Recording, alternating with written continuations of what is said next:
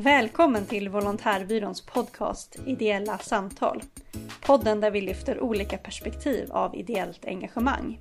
Jag heter Emelie Edin och jag jobbar på Volontärbyrån.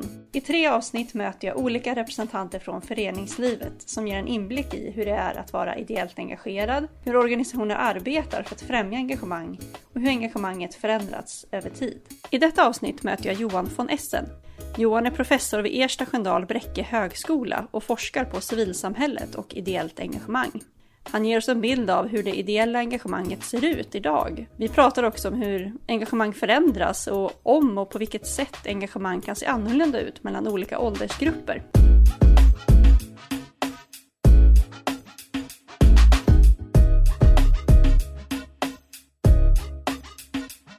Då säger jag hej och välkommen till Johan som är professor på Ersta Sköndal Bräcke högskola. Välkommen till Volontärbyråns podd Ideella samtal.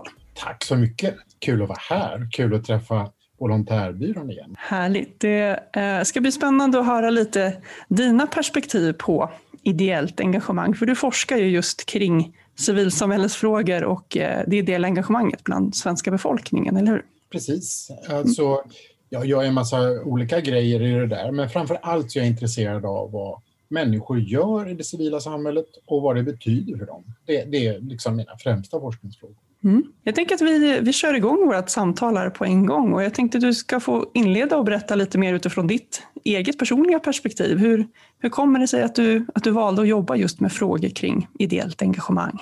Ja, eh, det där är ju... Oh, jag ska försöka att inte bli för långrandig, för det är, en, det är en lång historia. Men dels på ett väldigt personligt plan, så, så jag, jag, kommer från ett väldigt politiskt engagerat hem. Så att jag, för mig att växa upp med mamma och pappa hemma som satt och talade med sina olika utskott och organisationer, det var liksom min uppväxt. Sen blev jag politiskt engagerad själv i tonåren och använde en del av min uppväxt i, i organisationer och göra sånt som jag nu studerar. Sen är det ju så att jag är teolog från början eh, och har specialiserat mig i den del av teologin som heter livsåskådningsforskning, empirisk livsåskådningsforskning. Och då insåg jag att om jag skulle börja fråga människor vad de gjorde för ideella insatser och vad det betydde för dem, så skulle jag kunna få tala med dem om hur de ser sitt förhållande, eller människornas förhållande till samhället. Alltså hur samhälle och människa interagerar, vad man tänker kring det.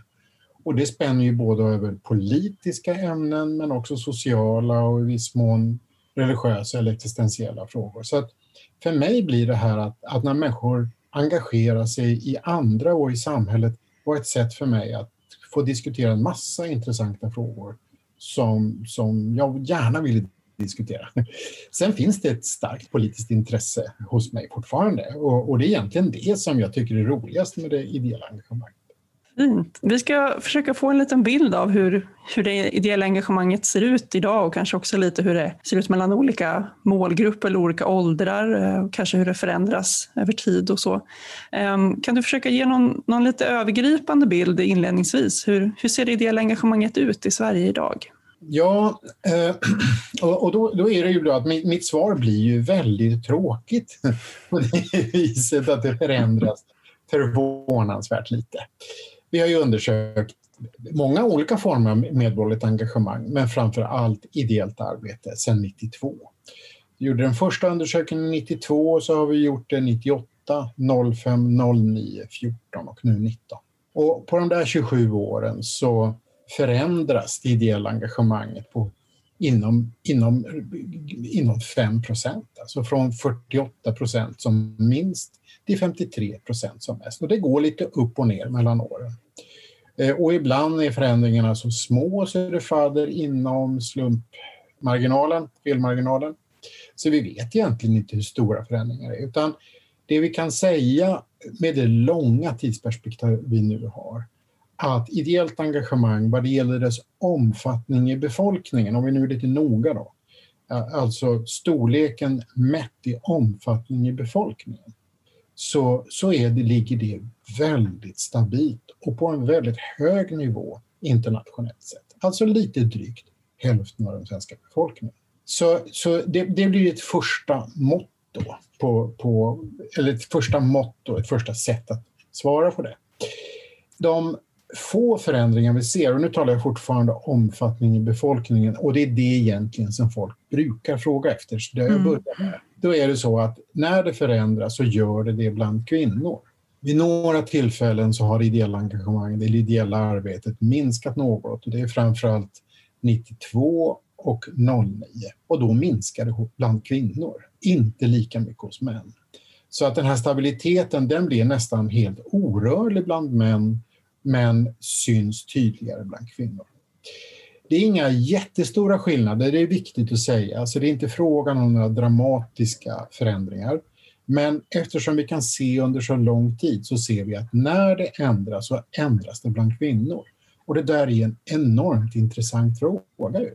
Varför, varför kvinnor och inte män? Det blir en fråga. Mm. Dessutom är det så att 92 och 09, alltså när en mindre andel kvinnor än tidigare gör ideella insatser, det är ju också eh, år när, när eh, nationalekonomi och privatekonomi dippar. Alltså 92 så har ju, försöker man ju reparera svensk ekonomi efter 90-talskrisen och 09 är finanskrisen. Nu ska man tänka på att 92 och 09 hade också stora barnkullar och det är möjligt att det spelar in. Det, det, det gäller ju liksom, mm den som kan det där måste man säga det därför att annars, och, det är mycket möjligt, det, det måste vi ju ändå kunna se.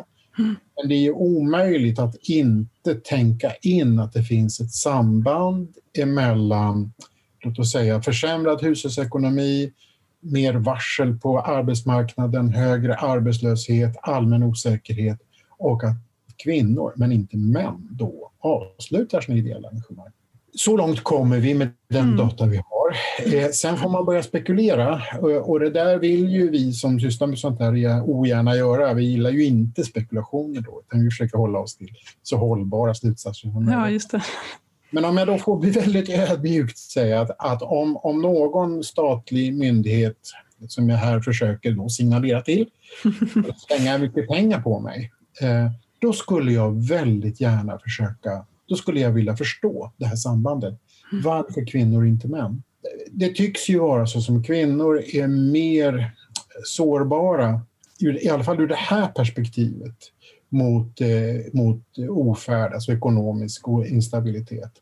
Det skulle kunna vara en hypotes. En annan som jag tror att vi ska fundera lite på också, det är att de flesta ideella organisationer är ju gamla.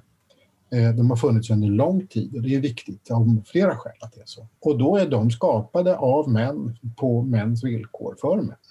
Så att själva sättet att vara i de här eh, organisationerna det kan vara så att det passar bättre för män givet de könskontrakt som, som vi, många av oss har vuxit upp i. Så det, det, det skulle väl vara ett mått. Ja, precis. Så att, eh, lite, lite skillnad i, i kvinnors engagemang då om man, om man ser på när det händer kanske sådana saker som ekonomiska kriser i samhället och så. Men annars generellt sett så är det väldigt stabilt över lång tid också, eller hur? Så är det. En av de förändringar vi ser det är att gruppen ideella åldras, om man, om man säger så. Alltså, mm. Det menar jag, att andelen bland de ideella som är äldre, och med äldre räknar jag nu mellan 65 och 85, den blir större. Alltså den relativa andelen i den äldre ålderskohorten, den blir större relativt de andra ålderskohorterna. Alltså det, det vanliga mönstret i Sverige och i andra länder också, det är att man framförallt arbetar ideellt när man är i medelåldern. Mm. Då är människor engagerade dels i sina egna fritidsintressen men framförallt i barnens fritidsintressen där man är ledare. Tänk idrottsföräldrar till exempel, men mm. ja, scouter också för den delen. Den gruppen lägger ganska mycket tid på sitt engagemang om jag har förstått det rätt också. Ja, de måste skulle jag säga. Mm. Alltså, jag tror att man ska vara lite, lite sträv här och säga att det, det, det, är inte säkert att man väljer det helt frivilligt. Utan eh, jag tror att många föräldrar med mig har erfarenheten av att ja, men om ens barn ska spela fotboll då får man faktiskt vara ledare också. Mm. Annars blir det inte så mycket fotboll. Eh, eh, men man är också engagerad i, i en hyresgästförening eller i en bostadsrättsförening och, och så vidare. Och det hänger ihop med barn, boende, arbete och utbildning. Men nu ser vi då att eh, andelen äldre ökar eh, så att vi får en... Det blir krångligt med orden här då, men, men vi får en tonvikt på äldre bland de som jobbar ideellt. Och det är ju jätteroligt för alla dessa äldre förstås. Alltså det, är ju, det, det är viktigt att säga först eftersom människor, vi är piggare längre i, i livet och vi lever längre och vi har, vi har behov av att göra saker längre i livet och allt detta är gott och väl. Kanske ska man också fundera på att en äldre åldersgrupp varken kan eller vill göra riktigt samma saker som yngre och medelålders åldersgrupper. Och håller den här förändringen i sig så kan det hända att det också påverkar vilka typer av insatser människor vill och kan göra i sitt ideella arbete. Så det där är nog en förändring som man ska fundera lite på tror jag. Mm. Du var ju varit inne lite just nu på eh, hur äldres engagemang kanske ser ut och så, men kan man ge någon bild av, av yngre personers engagemang också? Hur skiljer den sig på något vis från gruppen som helhet eller från äldres engagemang? Alltså förvånansvärt lite då. Eh, eh och, och, och, jag ska peka på några, några förändringar, för det, för det finns det. Men, men, först vill jag då säga, eh, för, för det, det är nog det viktigare, mycket viktigare, att eh, det finns ju en tendens inom samhällsvetenskap överhuvudtaget och inom föreningsliv, politik, att göra ungdomar till ett magiskt folk. Alltså att ungdomar är något annat och, och det där förstärks ibland för mycket tycker jag. Eh, dels så ser vi det inte i vår data särskilt väl. Jag ska peka på några saker, ja, men mindre än vad man tror. Och dels så blir det artificiellt, tror jag. Eh, jag och jag är inte alltid så där jädra säker på att ungdomar är särskilt bekväma med det heller, att bli behandlad som någon slags annan grupp. Mm. Jag, jag, vill gärna säga det. Mm. Men nu jag komma det, det, är en väldigt viktig aspekt, tänker jag, ja, jag att lyfta. Det. Ja, jag tycker det. Eh, men visst finns det skillnader, så är det. Eh, och, då är det så att om man tittar på ålder då och andelen av befolkningen så minskar den över åren bland de yngre. Så att det, det är eh, färre i, i, den allra yngsta åldersgruppen, den mellan 16 och 25 år, så 24 år, förlåt mig, som, som gör ideella arbete. Så att om man då lägger till den här ökade andelen äldre så, så blir de äldre relativt fler och de allra yngsta relativt färre. Eh, så så det, är, ja, det, båda sakerna sker och det där förändrar alltså gruppen som helhet eh, rätt ordentligt faktiskt. Men tidsuttaget bland de yngre ökar. Alltså medeltiden, man, alltså den genomsnittliga tiden man lägger ner på ideellt arbete ökar i takt med att den gruppen minskar.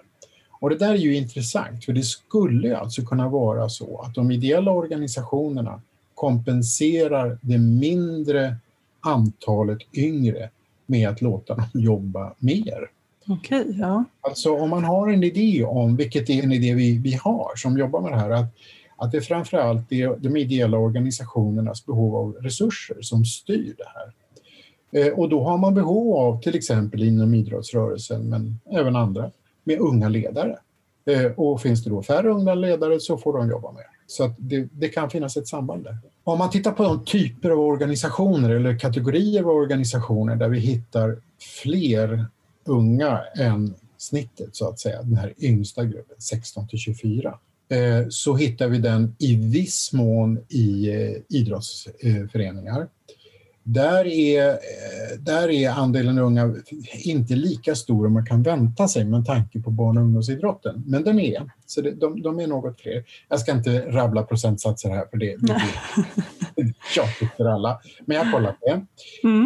Eh, den, den, finns i organisationer med social inriktning. Mm. Så eh, vi kan alltså anta att, att yngre personer i större omfattning än andra samlas kring ideella organisationer som gör sociala insatser.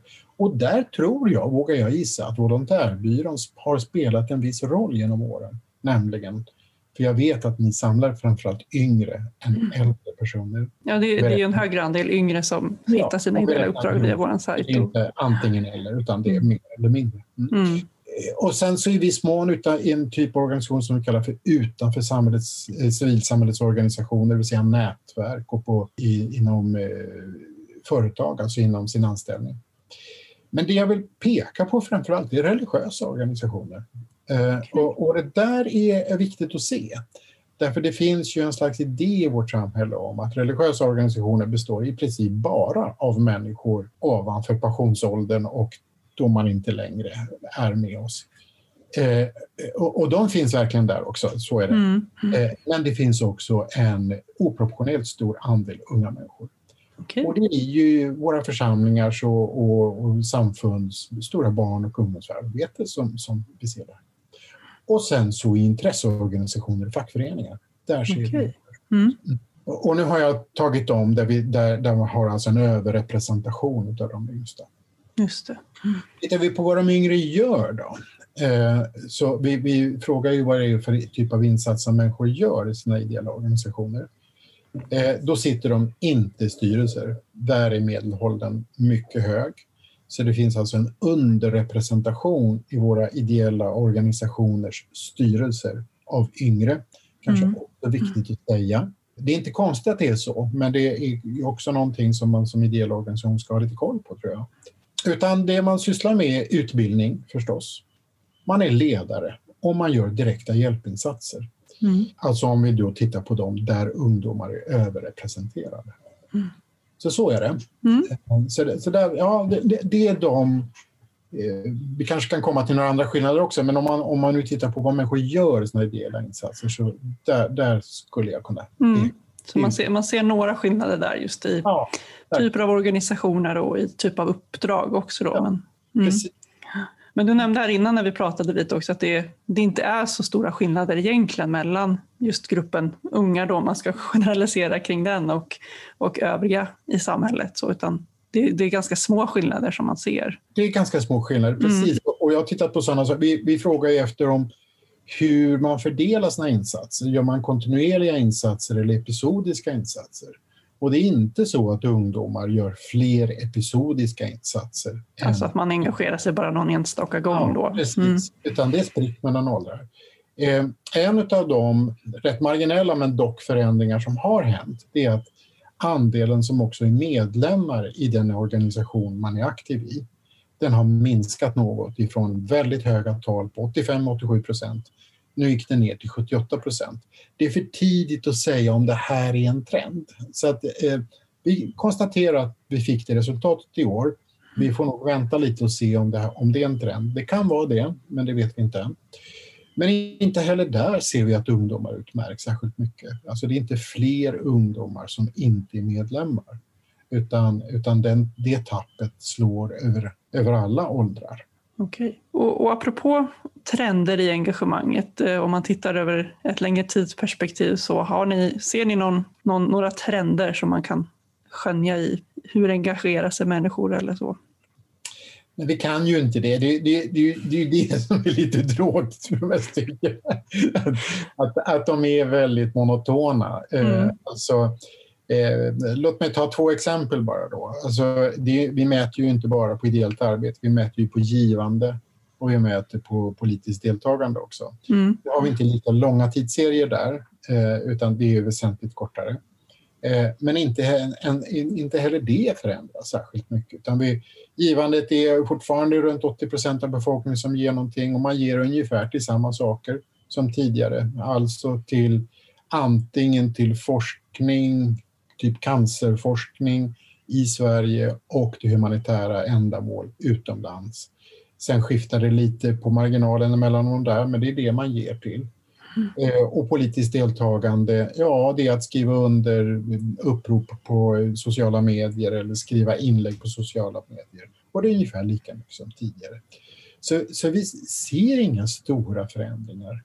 Eh, och det i sig är en väldigt intressant och viktig fråga, varför det är så. Ja, jag tänker att det, du, du, säger att det kanske är lite tråkigt att man inte ser så mycket, så mycket förändringar sådär, men jag, jag håller med om att jag tycker att det, det är ändå väldigt inspirerande att se att det, det, faktiskt är så, i och med att det är så pass högt engagemang i Sverige och att det också är stabilt över tid, mm. som du säger, att det, det håller i sig, att vi fortsätter att engagera oss oavsett lite vad som händer i, i samhället, att vi, vi håller i det engagemang eh, som, som vi har. Jag skulle gärna lägga till en liten sak där. Mm. Eh, därför att det är ju så att det svenska civilsamhället förändras rätt dramatiskt i andra avseenden. Alltså om man ser de stora organisationer, Alltså Sverige har, i, Sverige finns det ungefär en kvarts miljon, 250 000 ideella organisationer. Idrottsföreningar, och ornitologföreningar och schackklubbar och vad det nu är. Mm.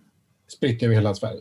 En del av dem, låt oss säga eh, under 100, eller jag vet att det är 7 procent av dem har anställda. Alltså 93 procent av alla ideella organisationer har ingen anställd.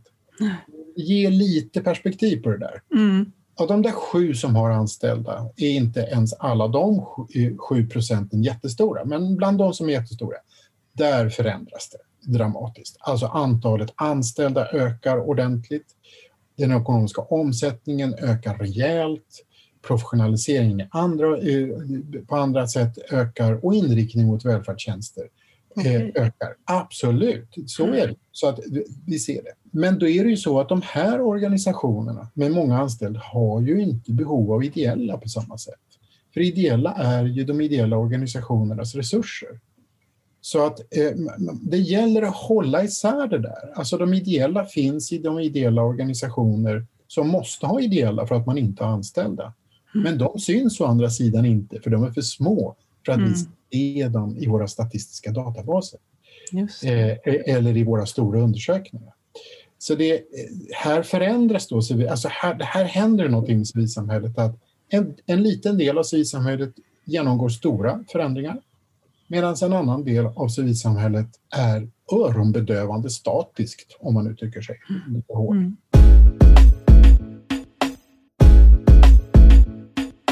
I dagsläget så befinner vi oss i en ganska speciell situation där mycket av det ideella engagemanget har behövt pausas eller ställas om på grund av den globala pandemi som vi, som vi befinner oss i. Och jag vet att ni redan i förra rapporten som kom 2014-15 där hade tittat lite på just det här med, med digitalt engagemang eller vad man kallar för så här, klickengagemang och, och lite sådana saker. Hur, eh, har du någon, något perspektiv att säga där? För jag vet att många föreningar som, som Volontärbyrån samtalar med ibland uttrycker en oro för att engagemanget online kanske tar över det traditionella engagemanget eller så. Ser ni några, några sådana trender i era siffror? Nej, vi gör inte det.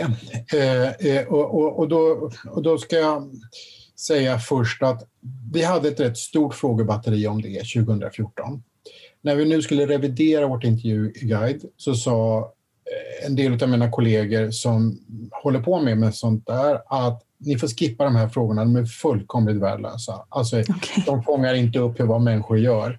Och de hade ju helt rätt. Alltså Mm. framförallt sociala medier är, helt, är mycket mer integrerade i människors dagliga liv. Mm. Alltså det, är mycket, det är mycket svårare att särskilja det. Om du nu tänker på vad du gör på sociala medier, det blir ofta en artificiell fråga för människor. Så vi var tvungna att om, omformulera de där frågorna eh, så att vi kan inte jämföra och det betyder att vi har mycket färre frågor. Mm. Går vi tillbaka till 2014 och de slutsatser vi drog där och jag skulle gissa att de håller streck fortfarande, men jag kan inte, jag vet alltså inte än. Mm. Eh, det är att ja, det sker engagemang på nätet. Det vet vi till exempel när vi tittar på politiskt deltagande, för det är framförallt på nätet. Men då är det så att det snarare fördjupar och förmerar det andra engagemanget. Alltså precis det du frågar om, att, att det digitala engagemanget tar över eller ersätter. Så tycks det inte vara, förutom en liten, liten del. Utan det är framförallt att det fördjupar och förmerar, alltså det snarare ackumulerar det eh, engagemanget än tar ut det. Det är nog vår uppfattning. Jag tänker att det blir, det blir också intressant för jag tänker att många, kanske en större andel yngre just också har möjlighet att engagera sig digitalt och använder sig av de plattformarna för sitt, sitt engagemang. Så jag tänker att det blir också en intressant inblick för de som lyssnar att se just kring, kring ungas engagemang. Att det, det kanske inte är en, en konkurrens där mellan de olika formerna eller vad man ska säga, utan som du säger att det snarare fördjupar och engagerar på, på fler sätt. Ja, men jag tror att det, och, och, och, och, nu har jag inte kollat det där på, än på ett tag, så de som håller på det här kan, kommer kanske säga att jag har fel. Men eh, för ett antal år sedan i samband med ett, en, en grej jag höll på att jobba med så kollade jag faktiskt på internetanvändningen. Då var inte sociala medier ett begrepp i, lika etablerat som det är idag. Det fanns förstås, men det var inte lika etablerat. Men då kunde jag se att eh, äldre Alltså äldre personer var ju precis lika aktiva på nätet som yngre. Det är framförallt utbildningsnivån som spelar roll, inte åldersfördelningen. Okay. Det är mm. mer av en klassfråga än en åldersfråga, skulle jag säga. Mm. Så inte, inte heller där så är det en ungdomsfråga. Det var min poäng. Då. Superintressant. Och jag tänker, vi ser ju också de tendenserna allt mer nu i, i och med coronaläget att allt fler engagerar sig digitalt, eh, såväl yngre som, som äldre. Så det är väl också någonting som kommer hänga i även mm. framåt. Så det är intressant att se hur, hur det förhåller sig till, till engagemang övergripande framåt också. Har du någonting annat du, du vill lyfta just kring det svenska ideella engagemanget? Nej, men jag, säger, jag, jag, jag ska säga någonting kring jag, det jag trodde du skulle fråga mig om. vi gjorde den förra studien 2014 och sen så eh, gav vi ut vår rapport 2015. Det tar så lång tid för oss att få fram det där. Och när vi kom ut med det då på hösten så frågade ju alla kan vi se effekterna av flyktingmottagandet mm. i rapporten? Och varenda gång var vi tvungna att säga att nej, tyvärr, alltså det här är uppsamlat, våren 2014 finns inte. Men vi tog med oss det där och, och, och nu 2019 så har vi gjort en speciell fråga kring om man har gjort insatser vid särskild händelse, som vi kallar det. Eh, och, då exemplifierar vi det med till exempel Refugee Welcome Stockholm eller Göteborg eller mm. Malmö. Eh, men också skogsbränderna som, som var i, i, i mellan, norra Sverige och Mellansverige. Eh, där folk gick, gick ut i skogen och släckte bränder eh, som alltså inte är kopplat till ideella organisationers kontinuerliga verksamhet utan det händer någonting dramatiskt och man gör saker. Och då kunde vi se att 11 procent av den svenska befolkningen har faktiskt gjort någon form såna, eh, någon sån insats. Och det är ju en rätt stor del av befolkningen ändå. Mm. Eh, vi kan också se att benägenheten att göra detta, alltså bland de som gör detta, har gjort detta, en sån insats, så är 75, alltså ungefär tre fjärdedelar av den gruppen, har också jobbat ideellt. Så det mm. finns alltså en stark koppling mellan, ska vi kalla det för vanligt ideellt arbete, man är fotbollsledare i en, i en, idrott, i en fotbollsklubb eller ja, är engagerad i äldreverksamheten i en församling eller vad det nu kan vara och att man också springer ut i skogen och släcker bränder. Eh, eh, och, och, och, det där var en viktig insikt för oss, för det är förmodligen civilsamhällets infrastruktur som bär upp även det där engagemanget. Och, och, och det där var viktigt att se. Superspännande. Jag tänker det blir också intressant att se framåt här i, i den här krisen som pågår nu, som är ganska långvarig om man jämför med, med, med de andra som vi kan titta på som skogsbränderna eller flyktingvågen. Så, så få se hur, hur det har påverkat engagemanget och de här äh, mer akuta insatserna och så kanske också. Precis. Mm. Fint, med, med det så tänker jag att vi äh, avslutar vårt samtal och stort tack för den inblick du har gett oss i svenskarnas ideella engagemang och hur, hur det kanske har förändrats eller inte förändrats snarare över, över tid. Tack så jättemycket Johan. Stort tack till dig Emily. Den här podcasten produceras med stöd av Petrus och Augusta Hedlunds stiftelse.